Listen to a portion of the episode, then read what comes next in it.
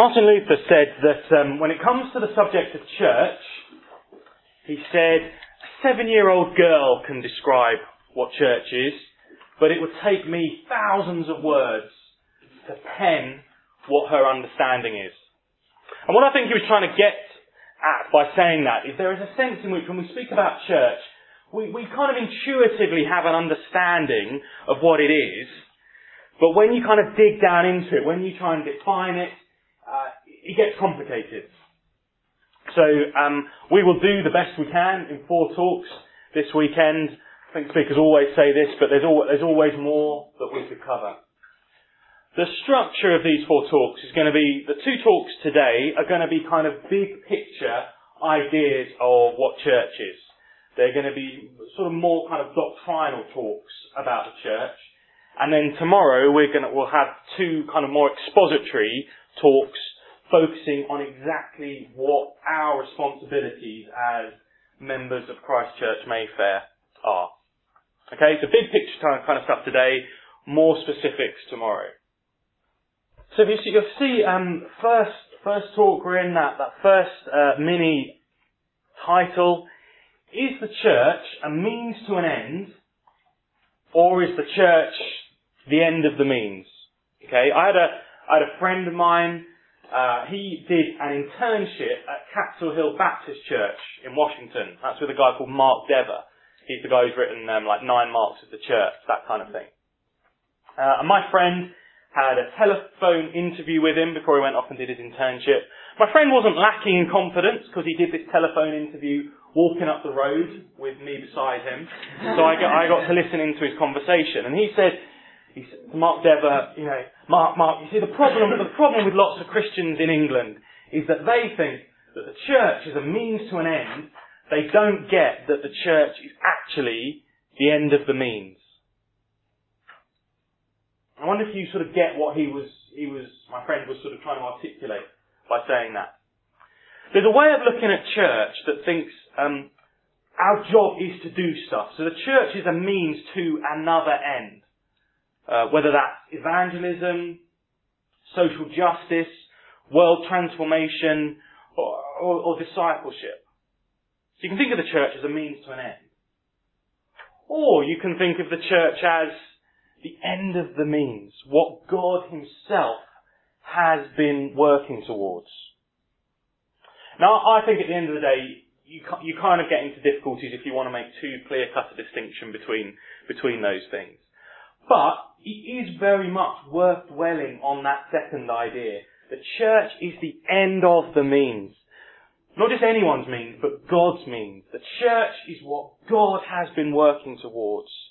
He has been working to gather a people to himself. And I want us to, I want us to linger on that idea this morning. The church is the end of God's means. The church is very, very precious to God. And that brings us on to our sort of first big point. The, the church, amazingly, is God's inheritance. So look at how um, look at how Peter puts it. That's that first quote in your handout there. Have a look down that first quote in your handouts. It says, "But you are a chosen people, a royal priesthood, a holy nation." A people belonging to God, that you may declare the praises of Him who called you out of darkness and into His wonderful light. It says you're a chosen people, or another translation has, you are a people for God's own possession. I mean, look, see what sort of high estimation God holds the church in. We are a people for His own, for His own possession. God, God values, God esteems the church very, very much. But look, it even gets even better than that. The next quote, Ephesians 1, 18. I pray also that the eyes of your heart may be enlightened, in order that you may know the hope to which God has called you, the riches of his glorious inheritance in the saints. Now this is a prayer for anyone who's familiar with Ephesians. This is, this is Paul praying for what he wants the Ephesian Christians, and presumably all Christians, to understand. And what he says here is that he wants Christians to understand that the church is God's glorious inheritance. I don't, I don't want to be too morbid. Perhaps, perhaps some of you guys, you know, you know there's a, there's a precious, um, family heirloom or something, and that, that will be your inheritance. But amazingly, what the Bible is saying is that, that God is looking forward to inheriting us, His church. I mean, and what wonder, what kind of, what dignity, what focus that puts on us, the church. That is what God is looking forward to inheriting. And you say, what? Really? Us? Us kind of ragtag bunch of half-hearted Christians, us bunch of sinners that we, we know ourselves and each other to be. Really? We are God's inheritance? You think, gosh, God, you're going to be very disappointed. uh, and you, you think back to all the way through church history, how how the church, has, sadly, has, has often grown through, through pride and ruthless ambition, and often even bloodshed. And you think, really? The church is God's inheritance? And the Bible says yes. Amazingly, it is. Because of course, you know, 1 John 3 2 says, What we will be has not yet been made known. We are God's inheritance. He is gathering a people. And one day when Christ returns, we will be transformed into to being like Christ. And that there, glistening, gleaming, us, the church, will be God's inheritance. It's a wonderful thing. Church is very, very precious to God. And so you ask the question, well, what was, what was God doing before the dawn of time? What, what was God doing 7,000 years ago? What was God doing yesterday? What is God doing today? What will God be doing tomorrow and every day until Christ returns? And the answer is God is gathering His people. God is gathering His precious inheritance, a people for His own possession. So as we begin this weekend, we need to understand just how precious the church is to God. That's what He has been working towards, gathering a people to Himself. And you realise actually when you start to think about it, yeah, that, that is what the scriptures teach that God has been doing the whole way through. So you go right back to the beginning, you think of Adam and Eve. Adam and Eve, what, what was the command that, God gave to them? He said, be fruitful and multiply, multiply and fill the earth. And that's what it should have been. The earth should have been full of a people for God's own possession. The glory of God should have covered the earth as the waters cover the sea. That's what it should have been. It didn't go so well, did it, really? Adam and Eve, right from, right from the off, they sin, they turn their back on God, they say, no, we don't want to be your people, we want to go our own way. Uh, and then the, the story of humanity degenerates and you get to Noah and the flood, and before and after the flood, the scriptures tell us that every intention of the thought of man's heart was evil all the time. And it looks pretty bad. It looks like there isn't going to be a people for God's own possession. And then suddenly, out of nowhere, God makes that wonderful promise to Abraham, the, the beginning of the gospel, and that's on your sheet, from Genesis 12. God says to Abraham, I will make you into a great nation, and I'll bless you, and I'll make your name great, and you will be a blessing. I will bless those who bless you, and whoever curses you, I will curse, and all peoples on earth will be blessed through you. So God makes that promise again. I, I will make you into a great nation. I will have a people for my own possession. And then over the next sort of 100, 200 years of the book of Genesis, through the book of Genesis, despite the ups and downs, despite the sibling rivalry, um, all of that kind of thing, God is gathering and making a people, and, the, and God's people grow and grow, and then and then they go into Egypt, and it looks pretty good. The people, God's people in Egypt, kind of flourish 430 years, they flourish and they grow, and it looks like God is gathering a people to himself. But then, uh, a genocidal Pharaoh comes to the throne. He says, no, I'm going to try and eradicate God's people. I'm going to try and kill all the firstborns of God's people. And it looks like things are going badly for, for God's plan to gather a people. But a few heroic midwives, a burning bush, and ten plagues later. And God has got, He's got thousands, hundreds of thousands, some say even millions of God's people walking through the Red Sea on dry ground. And then three months after that wonderful rescue, look at what God says. He, he gathered His people around Him on Mount Sinai. In your, in your books, Exodus 19, have a look down. He says, You yourselves have seen what I did to Egypt and how I carried you on eagle's wings and brought you to myself. Now, if you obey me fully and keep my covenant, then out of all the nations you will be my treasured possession. So God says, I'm going to have my people. And they go into the promised land and you think under Joshua, okay, this is it. But it's not smooth sailing, is it?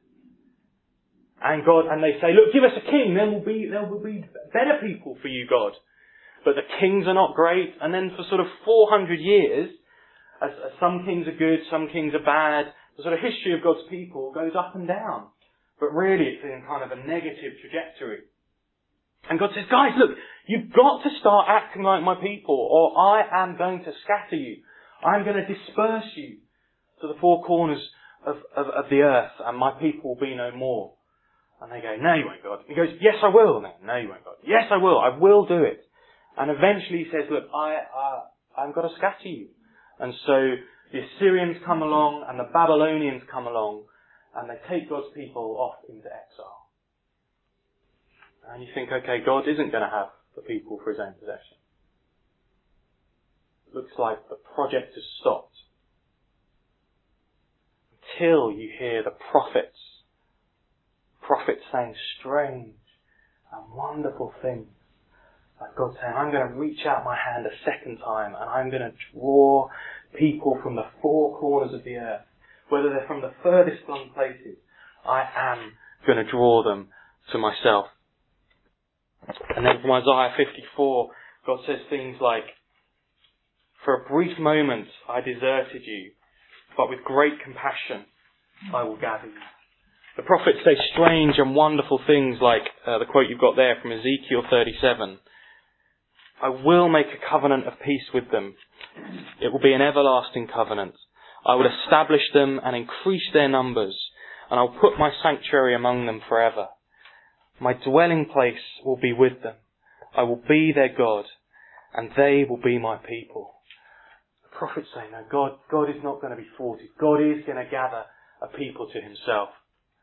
And the different thing they say is that this time God's people are going to be gathered around a king a king who is both human and divine. And 2,000 years ago, we saw a man walking among us. We saw a man among us doing things who looked like what God would do. God came and walked among us. 2,000 years ago, we saw a man walking among us and he said things like this. John 10. He said, I lay down my life for the sheep. I have other sheep that are not of this sheep pen. I must bring them also. They too will listen to my voice, and there shall be one flock and one shepherd. See God's King promising that He is going to gather a people round Himself. And then we see that king dying on a cross, dying for the scattered children of God, to bring them together and make them one. To make a people not just made up of one ethnicity or one nation, but to gather a people to God from every tribe and tongue, and nation and language. And we've seen that happening in history, God's people being gathered to himself. We've seen that in the book of Acts. As, as the sort of ethnic and national boundaries slowly, slowly get broken down. And we've seen that in history as the gospel started in the Middle East and then spread like a ripple out, out, out through geography, through time. And we see even in, even in the room today here, many nationalities gathered.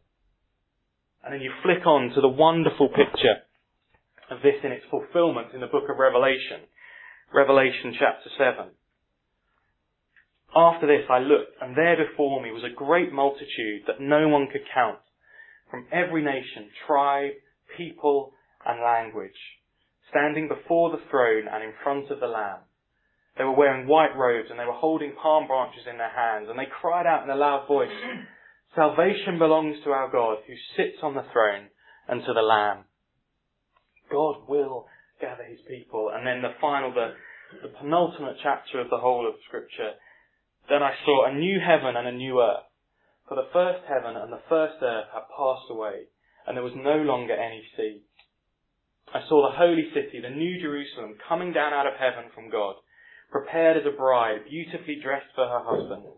And I heard a loud voice on the throne saying, Now the dwelling of God is with men, and he will live with them. Here we go. They will be his people, and God himself will be with them and be their God.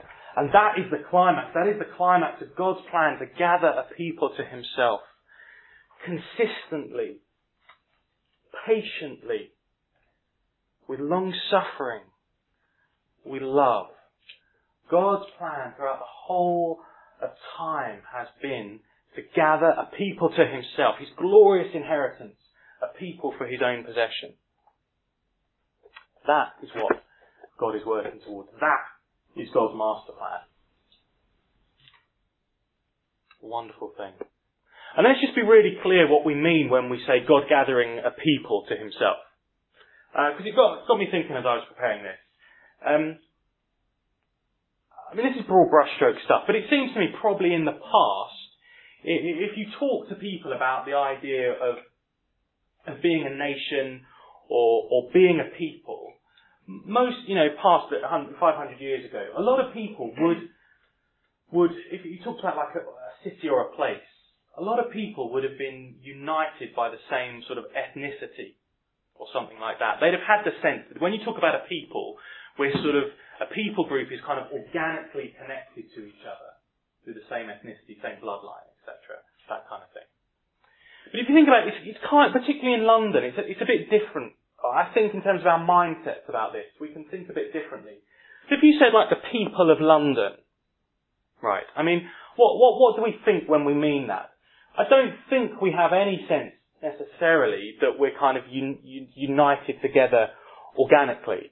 I mean, many of us move around loads. Um, you know, even in this room, many of us marry, marry people from, from different nationalities, things like that. When you talk about the people of London, what, what, what you mean is that we, we live in the same geographical location, and if you like, we, you know, we enjoy the same blessings of being in London. But I don't, we don't think in terms of being somehow sort of organically united to each other. Okay? I think that's how probably our mindset now. But when the Bible talks about God gathering a people, He's not just talking about gathering a collection of individuals who kind of enjoy the same blessings of being of being uh, Christians. He is talking about a people who are united to God in love and organically united to each other. Okay, so it's people, when we talk about God gathering a people, it's people in its kind of richest and fullest sense. We're going to go on in a minute just to look at some of the images God uses of that. But let's be really clear what we say when we say God is gathering a people to himself. God is gathering, that has been his master plan. He's gathering people to himself. People who are organically united to him and to each other. Now we need to go on to look at some of the, the, the images of the church. We've seen what a big deal church is to God.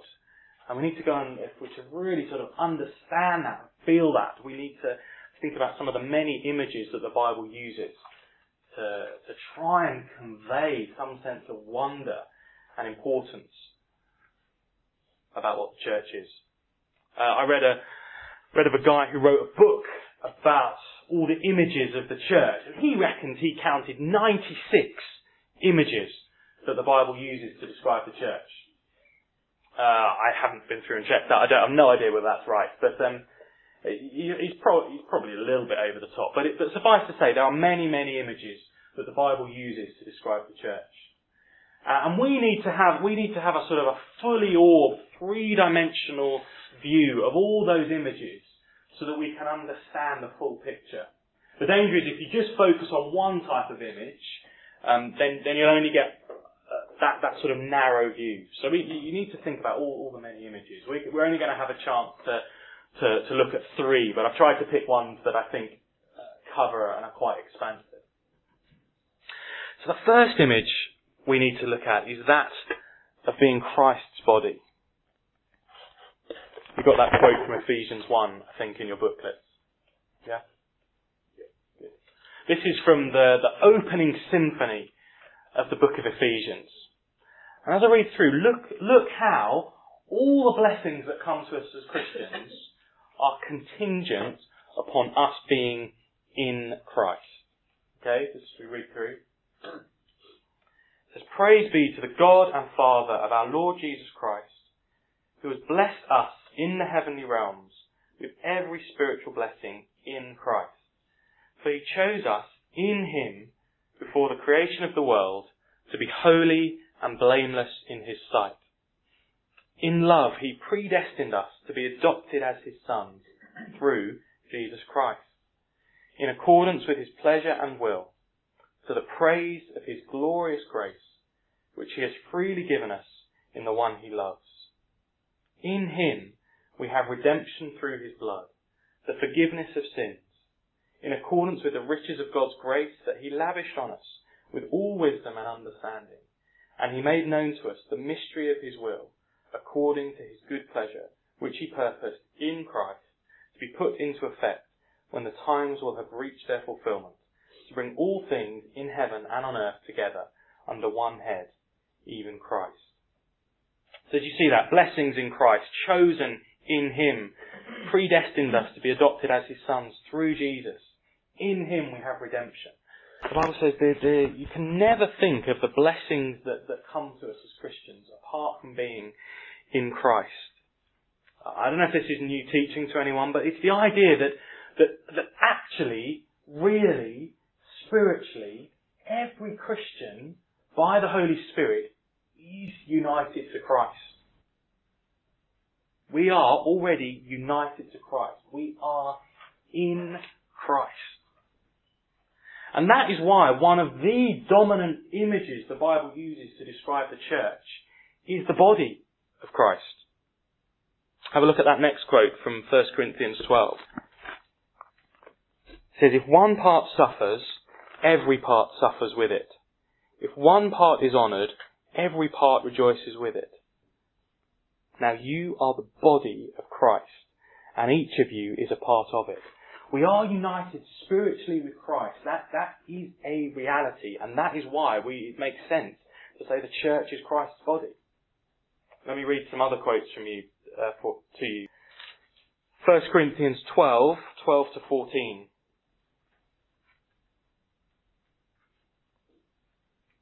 First Corinthians 12, 12 to 14 says, The body is a unit though it is made up of many parts, and though all its parts are many, they form one body. So it is with Christ. For we were all baptized by one Spirit into one body, whether Jews or Greeks, slave or free, and we were all given the one Spirit to drink. Similarly, another reference, if you want to note it down, Ephesians 1, 22 to 23.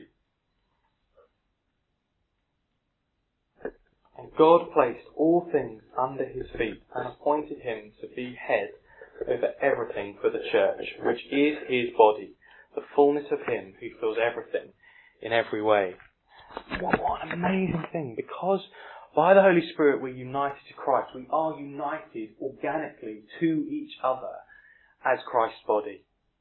That's just, we couldn't, couldn't be closer to each other. Amazing thing. Which obviously has implications for, you know, as that quote on your sheet indicates, how we look out for each other, how we grieve with each other, how we rejoice with each other, how we care for each other. Church is Christ's body. What I want you to do, some of you will like this, some of you will think this is very cringy. Turn to the person next to you, look them in the eye, and say to them, you and I are united together in Christ's body. Okay, so that's the first image. The, the church is Christ's body. The second image we're going to look at is that next one on your, your, your sheet. The church is God's household. Here's this quote from, from 1 Timothy. I hope to come to you soon, but I am writing these things to you so that if I delay, you may know how one ought to behave in the household of God, which is the church of the living God, a pillar and buttress of the truth. Obviously, so it talks about household, and, and with that we're meant to think family. And obviously in, in the Bible we often, we often hear Christians referring to each other as brothers and sisters. And Paul tells Timothy, you know, treat older women as, as mothers, older, older men as fathers. So, so we're, we're family because we are God's household. Look around, bro- brothers and sisters. But when it says household, we are, we're not meant to think less than family, but I think we're meant to, meant to think uh, a bit more than kind of, you know, the, the normal nuclear family, 2.4 kids kind of idea, uh, that we might sometimes think of. When it, when it says household, I think we're meant to think kind of household as in Downton Abbey household, alright? Not, not because some of us are servants and some of us are not, nothing like that at all. Nothing like that at all. But, but household, I think, in terms of, household, I think, in terms of the idea of kind of um, stability. You know, like Downton is the whole, oh, is the Grantham household gonna gonna kind of carry on? Is there going to be an heir? That kind of thing. And obviously, and I think that way it works in the in the household of God is that is as that quote indicates, we are to be a a pillar and buttress of truth. We're to be concerned, if you like, about the the continuation of the of the family line of the people of God by guarding, looking after, being a pillar and buttress of the truth. So household means the idea of family, yes. Household means the idea of, of stability and continuation. Household, I think, means the idea of purpose. You think about Downton Abbey, it all revolves around the purpose of the household. Being there, do, being there doing good for each other and for the wider community. So we are the household of God brothers and sisters, concern for stability and the continuation, if you like, of the family line. It's all about the, the purpose of being God's people. So for the second time, look, look to a different person. Look to a different person, person on your other side, and say, you and I are family members in the household of God. Final image you're going to look at, we are a temple for the Holy Spirit. That's that next quote from Ephesians 2. So then you are no longer strangers and aliens, but you are fellow citizens with the saints and members of the household of God, built on the foundation of the apostles and prophets, Christ Jesus himself being the cornerstone, in whom the whole structure, being joined together, grows into a holy temple in the Lord. In him you also are being built together into a dwelling place for God by the Spirit. So it says, we the church are a holy temple for the Lord. Obviously, the temple in the Old Testament was, was where was where God dwelt. In a sense, it was sort of intersection between heaven and earth. And God is saying now the church is the temple of the Holy Spirit. Not in the sense that, you know, on a Sunday if we play the right chords under the confession or we play the right play the right music or anything like that, that the Holy Spirit that the Holy Spirit is somehow going to come in there and, and the building's going to be the, the temple. No, it's, it's, it's we the people are the temple. The Holy Spirit, he, he, he lives he lives in each of us and, and sort of collectively together, we the people are the temple of God, the Holy Spirit.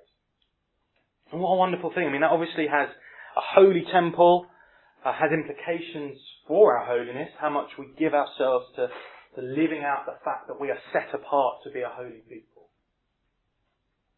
The church is a, is a temple for the Holy Spirit. You and I are being built together into a dwelling place for God by the Spirit. That's the last thing I want you to turn to someone else and say that to them. Look them in the eye and say, you, are, you and I are being built together into a dwelling place for God by the Spirit. There's wonderful, wonderful images about the church. Christ's body, God's household, a temple for the Holy Spirit. And that is why it makes sense to say we are God's, God's glorious inheritance. That we are what God has been working towards together. himself. Absolutely amazing. And look, I've already mentioned some of the implications of that. We're Christ's body, so of course we're concerned for each other's welfare. We're God's household, so of course we're concerned for the continuation of the family line, for the purpose, for stability. We're a temple of the Holy Spirit. Of course we're concerned for our own holiness. But what I want to finish with is this one sort of big implication or application. And that is to try and help us see that because of this big picture category of church, it kind of doesn't ever make sense for us to think of our identity as Christians in an individualistic sense, okay? Whenever we think of our identity as Christians, we have to think of ourselves as part of this big cosmic category of church. We have to think of ourselves as part of this people whom God has been gathering to himself from before the beginning of time, working towards that final revelation of all people in the, in the new heavens and the new earth. Okay? So that's the application I've put there, our, our identity and the church. Obviously, we do have individual identities of Christians. I'm not, I'm not trying to downplay that at all. It's not just that God kind of looks at looks at the church and sees this kind of amorphous lump of humanity and goes, "Oh, there's my church, how brilliant!" No, I mean, he sees, he sees, he knows the, he knows the number of hairs on our heads. Of course, he knows us individually. The Apostle Paul could say, um, "The Son of God who loved me and gave up his life for me." Of course, our individuality matters to God. Of course, of course, of course. But I think for most of us, you know, uh, 21st century Westerners, our default is to think individually. And I want to encourage us to never be able to think of our identity as just an individual thing. We, whenever we think of ourselves, I want us to think of ourselves in this big category of church. Uh, I was reading the, I can't remember what book it was, but a guy said something um, I found very interesting. And again, it's, it's you know, broad brushstrokes. But he said this, you know, he said, when it comes to identity, modern Western societies tend to have this as their default mindset. And that is that, that individuals create groups. That individuals come together and create groups. But said actually, in kind of more traditional societies, and, and certainly in the past, it, it was more the other way round. So if you, if you lived in a society sort of um, where the idea of nationhood is really important, or the idea of family is really important. The type of society where when you meet someone for the first time, the first question you ask them is, oh, so what job do you do? The first question you ask them is, oh, who, who's your father? As if, you know, which, what family lines you come from. He said that in those kind of societies, they, they think not so much as individuals create groups, but the, but the, the group defines the individual.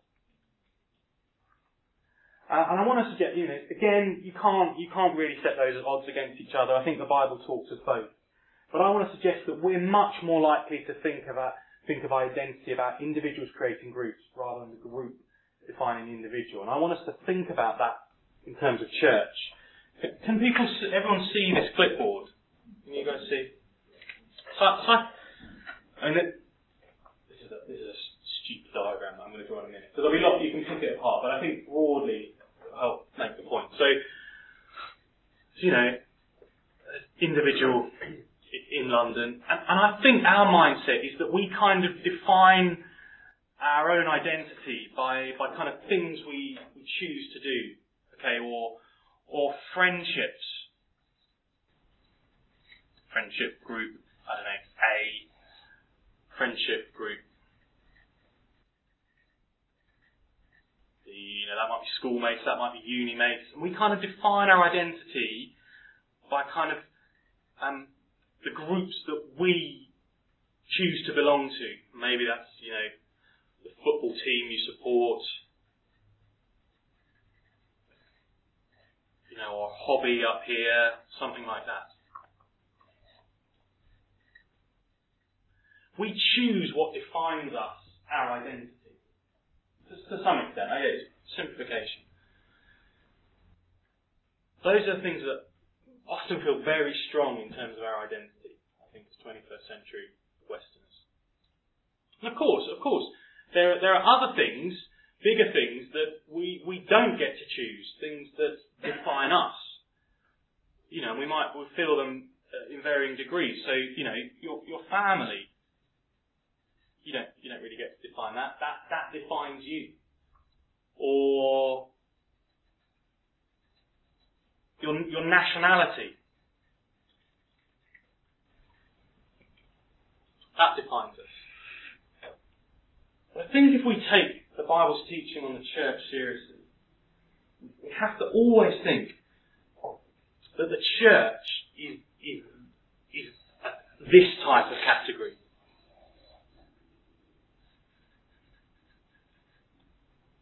If we're a Christian, we, we you don't have a choice, if you like, about being part of God's people. You are. That is what God has done. That is what God is doing.